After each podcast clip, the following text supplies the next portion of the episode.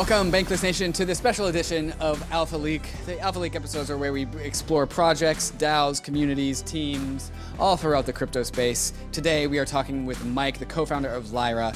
Lyra is an on-chain options market on Optimism, on the Optimism layer 2. And on-chain options, options of course, they're a fundamental financial primitive. Why don't we have them in crypto? Uh, the answer is fees. Uh, layer 1 blockchain fees are untenable and they're just the L1 blockchain just isn't fast enough to allow for on-chain options. So we know that as a product, options will always have come from layer 2s, but layer 2s themselves have not yet been ready to support the amount of computation and amount of utility that options bring until now.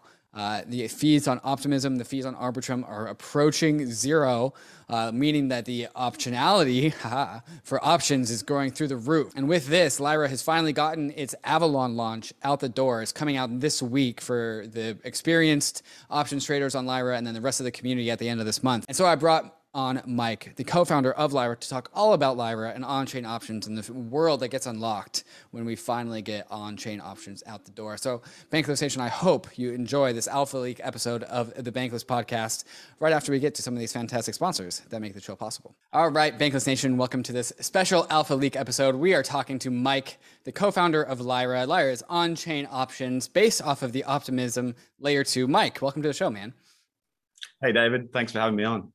Yeah, let's go ahead and dive right into the genesis of Lyra. Can you kind of give the backstory for the project and how it came to be and, and how it got started and who joined the, the team?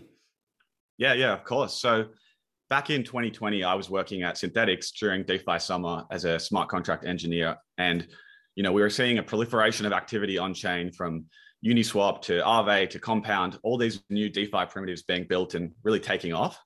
People were looking at, you know, what's the next thing? And derivatives were a really interesting kind of frontier that people were starting to explore. So there was some traction back then in perpetuals, like with DYDX, per, per, uh, Protocol, and a few others. But options were still quite an untapped market. And I started to look into to options back then, and I noticed some really interesting things. Options are actually really composable primitives, right? Like perhaps the most composable primitive you can, you know, possibly imagine, right? You get the right, but not the obligation to trade an asset for a certain price on a certain date in the future. That's called the expiry. So with this template, you can basically construct any payoff you want, right? You can bet on the price of an asset going up. You can bet on the price of an asset going down. You can even do funny, interesting things like bet on volatility and all these more intricate payoff structures that you know options traders like to use.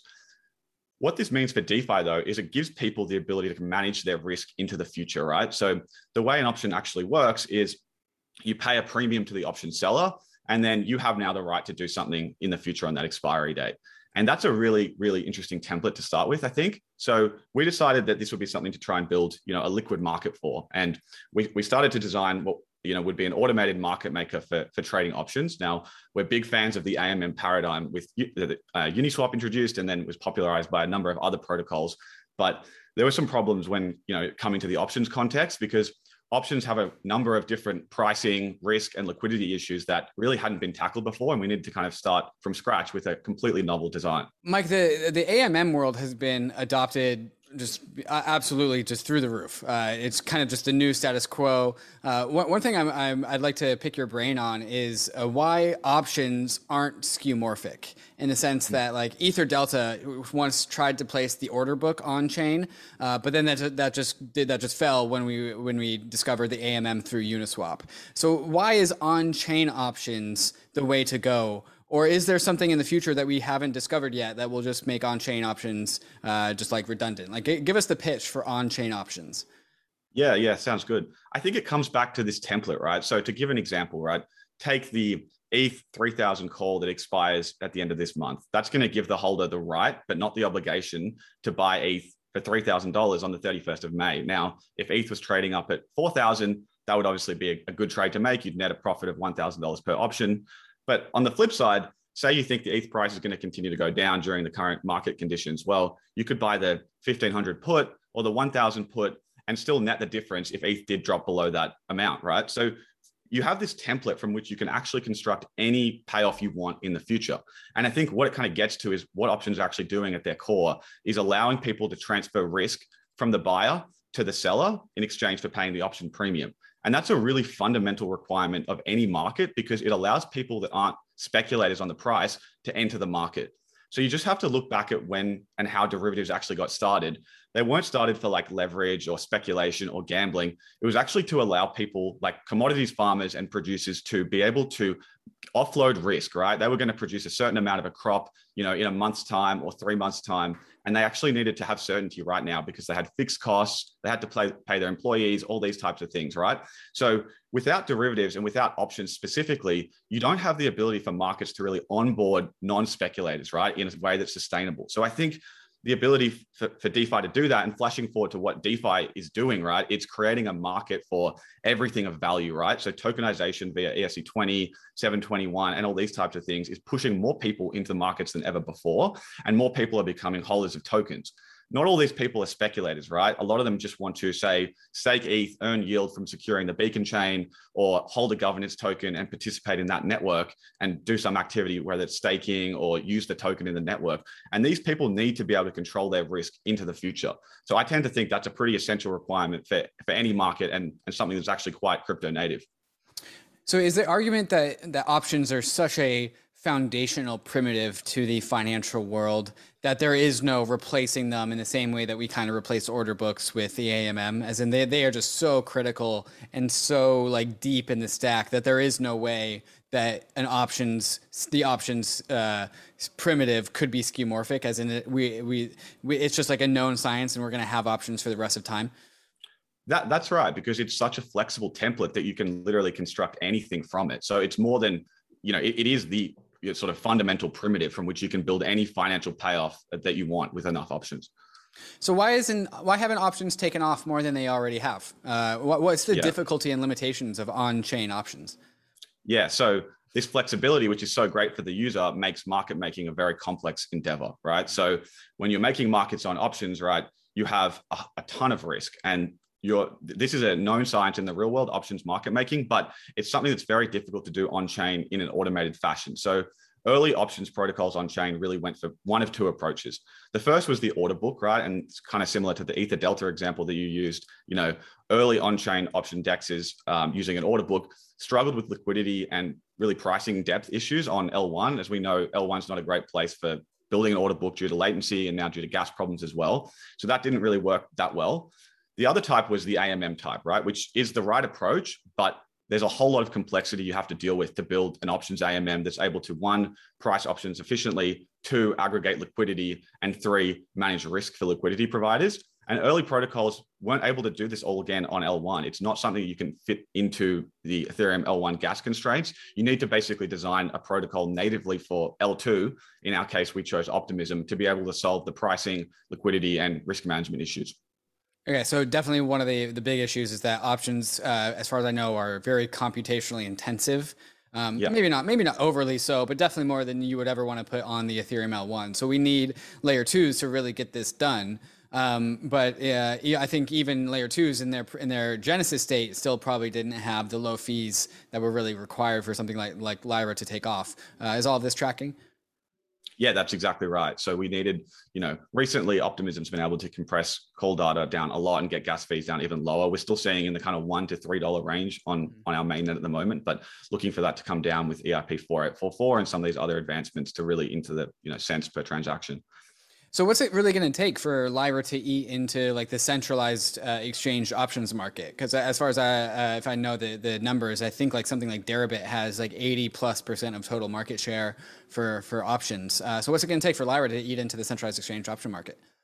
Yeah, so I think it all starts with pricing, and this is where we kind of you know our first innovation at Lyra is building a volatility model that's able to accurately map the the option surface, right? So as I said, like the Lyra's AMM is quite different to the way other options AMMs work and other AMMs in general, right? So, you know, if you look at something like Uniswap, you're trying to find the ratio of the assets to, you know, determine the spot price. With options AMMs, what you're trying to actually do, and the key thing you're trying to work out is what's the implied volatility of the underlying asset. And that's the key parameter that is used in options pricing. So what Lyra does is it kind of makes a market around implied volatility so that when traders come to the protocol and, and buy options, they push up implied volatility. And when they come and sell, they push it back down.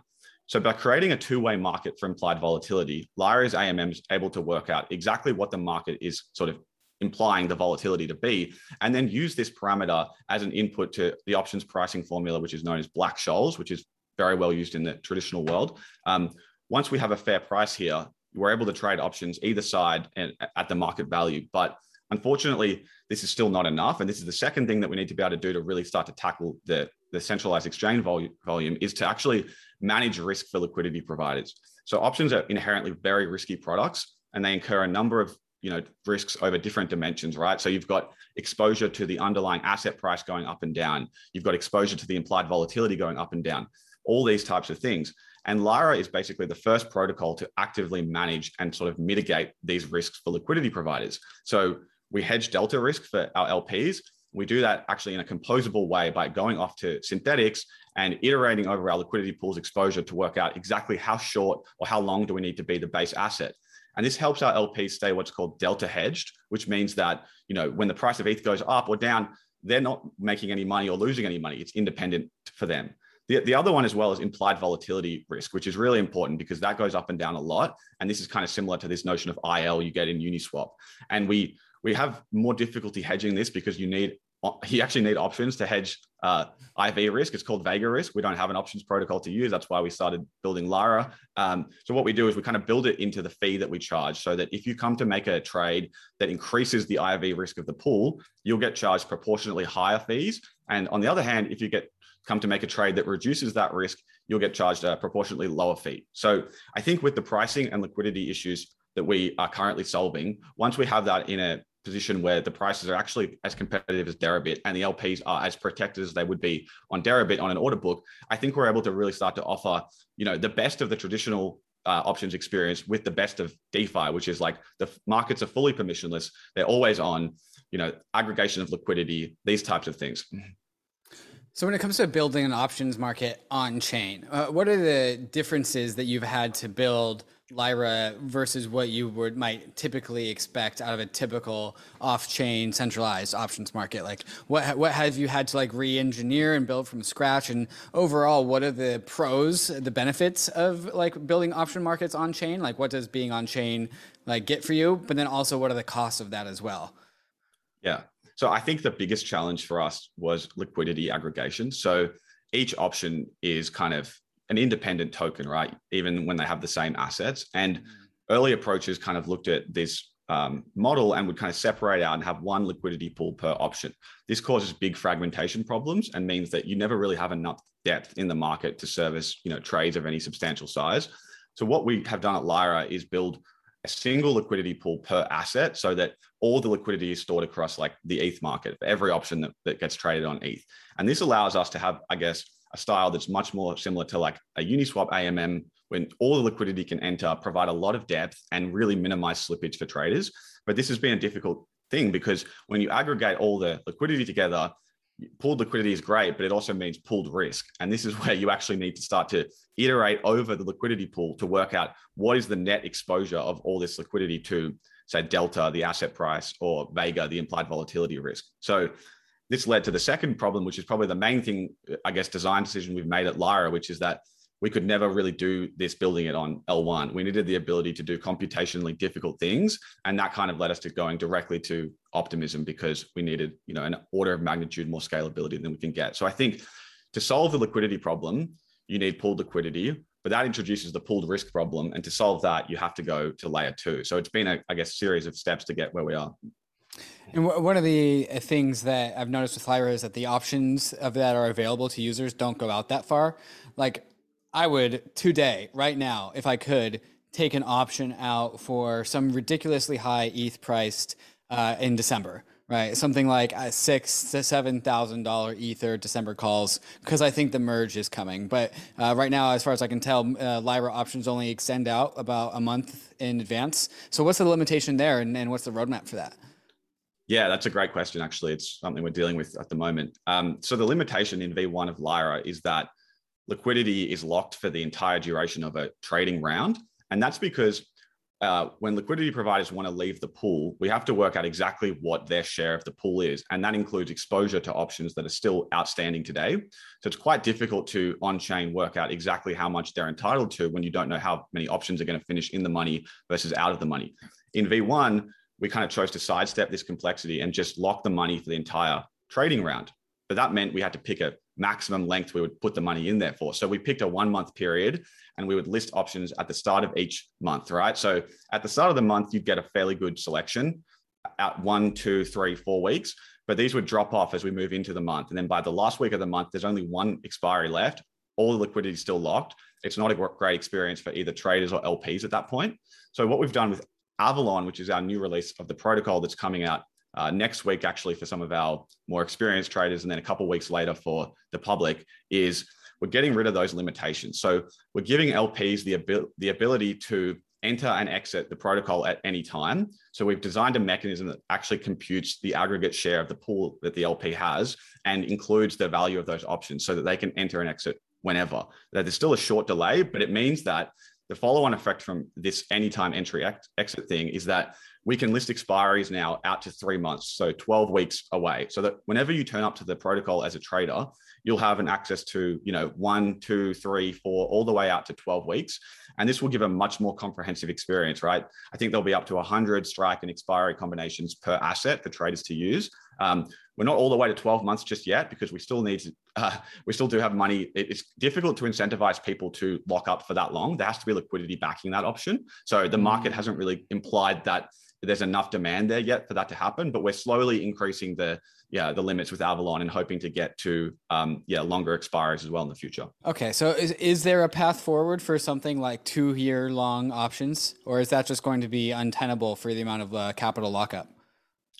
There may be. It's going to require people willing to lock liquidity for that long. So the rate that they demand on that might be quite high. Um, mm. there is i mean there is also as well another thing that's coming with with avalon which can help with this which is like the ability to partially collateralize options positions right? So we're giving traders the ability to rather than have to post the full collateral actually post a subset of that and then it does introduce liquidation risk, but it means that they're able to get four to five times more capital efficiency, right? So mm-hmm. if we introduce that on the back end as well to the AMM, then we can perhaps have a position where you can start to partially collateralize further dated options and you know start to push the boundaries really there, maybe out to a year. Okay, I want to dive into uh, the Avalon uh, update just uh, comprehensively, but before we get there, one last uh, generalized question is a, is a question of composability. Um, and there's already a number of things that we've talked about that you've talked about that I think would be useful for the rest of DeFi, like implied volatility, that can, in theory, turn into an oracle, which the rest of DeFi can tap into, right? So, like, what what are the what's the surface area that Lyra has? That can become pos- composable in the rest of DeFi. Like the options markets themselves, I'm sure is one. The implied vo- volatility oracle, I'm sure is another one. Just overall, can you talk about the potential for composability with Lyra and the rest of DeFi? Yeah, for sure. It really is like I think the true power of options on chain is composability. Um, so I guess to begin, their options are you know there's two sides to options markets, right? There's the buy side buying calls and puts, and then there's the sell side, you know, selling options to the, the AMM, right? So one of the, I think the first area I'd like to talk about, which is something that we've seen really take off in the last kind of 12 months in DeFi, is this idea of like option vaults, right? So people who are, you can deposit ETH to a, a vault and it will sell options on that ETH for you and you'll generate a cash flow, right? This has become a really um, I think fast growing segment of DeFi because a lot of people are interested in yield, although it's not exactly, you know, actual yield because you are selling volatility risk for, for what you're generating. But it's a really natural evolution to that process. And I think Lyra provides the first on-chain venue for those projects to actually come and build an option vault that settles fully on-chain rather than having to go off-chain and make a deal with a market maker or do something like that. You can turn up to Lyra, build your project and trade directly with the AMM. And we're actually seeing a couple of projects that have started doing this already. There's Polynomial Finance who have launched option vaults on top of Lyra. Now there's Brahma Finance as well. And they're doing something even more interesting, which is uh, basically they are taking interest from L1 uh, yield farming, say in Convex or Curve, these types of things, and they're bridging it over to Optimism via an aggregator called Socket and using that interest to actually buy options on a repetitive basis. So it's another vault, but it's on the buy side. And what it's doing is it's kind of boosting the returns or the expected yield of that liquidity farming or yield farming, um, which I think is going to be, I think, something that grows a lot in the next couple of months. So there's options on the buy side and the sell side. There's also this whole risk mitigation piece, right? So if you're LPing in Uniswap or on a lending protocol or really on any protocol at all, you have some exposure to the asset that you're LPing, right? If you're lending ETH or you know, LPing Uniswap, you, you're going to have to be able to deal with the ability or the chance that the price goes down. And what Lyra lets you do is basically turn up in a composable way and buy puts or buy calls or whatever you need to do to hedge your risk in an automated fashion. So that I think by the time Avalon comes out, this will be perfectly ready for you know these types of integrations. The other one you mentioned as well was implied volatility, and I think having a true on-chain source for IV is something really interesting because that can be tokenized itself and used to allow people to trade the spikes that we see in the market, you know, at the moment and perhaps into the future. Wait, so does this mean that uh, Lyra could like provide the on-chain VIX? Potentially, yeah. We're, we're not there yet, but maybe, maybe one day our the on-chain markets at Lyra will be the the source of implied volatility. Yeah. Amazing. That's really, really cool. Okay, let, us dive into to Avalon itself. Uh, mm. Let's also start from the beginning. We, have talked about it a little bit, uh, and you, you, see some of the features, but overall, what is Avalon from a high level? Yeah. So Avalon is our biggest upgrade to the protocol since we launched on mainnet last August. Uh, it's basically a full revamping of the trading and LPing experience so that it's entirely seamless for users on both sides. Um, the three main takeaways, I guess, from Avalon are the first one is anytime entry exit to the liquidity pool. So as I said, that's the ability to for LPs to come and go as they please. And the best thing about that is it makes the liquidity pool tokens fungible ERC20s. So now these tokens can leave the ecosystem and be injected into the range of ERC20 integrations that exist, right? So lending, borrowing, trading on Uniswap, secondary markets. It really opens up the ERC20 tokens as like yield bearing instruments.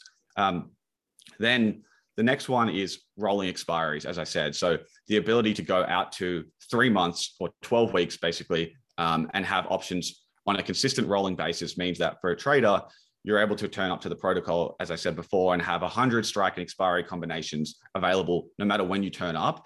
This is a really, really good upgrade because not only does it benefit traders, but it means the integrators that we discussed before, they have this kind of always on programmable liquidity on a rolling basis, right? So no matter when they're turning up, they don't have the problem of like at the end of the month, there's no options to trade anymore. They can always pick a new subset and build a new uh, integration.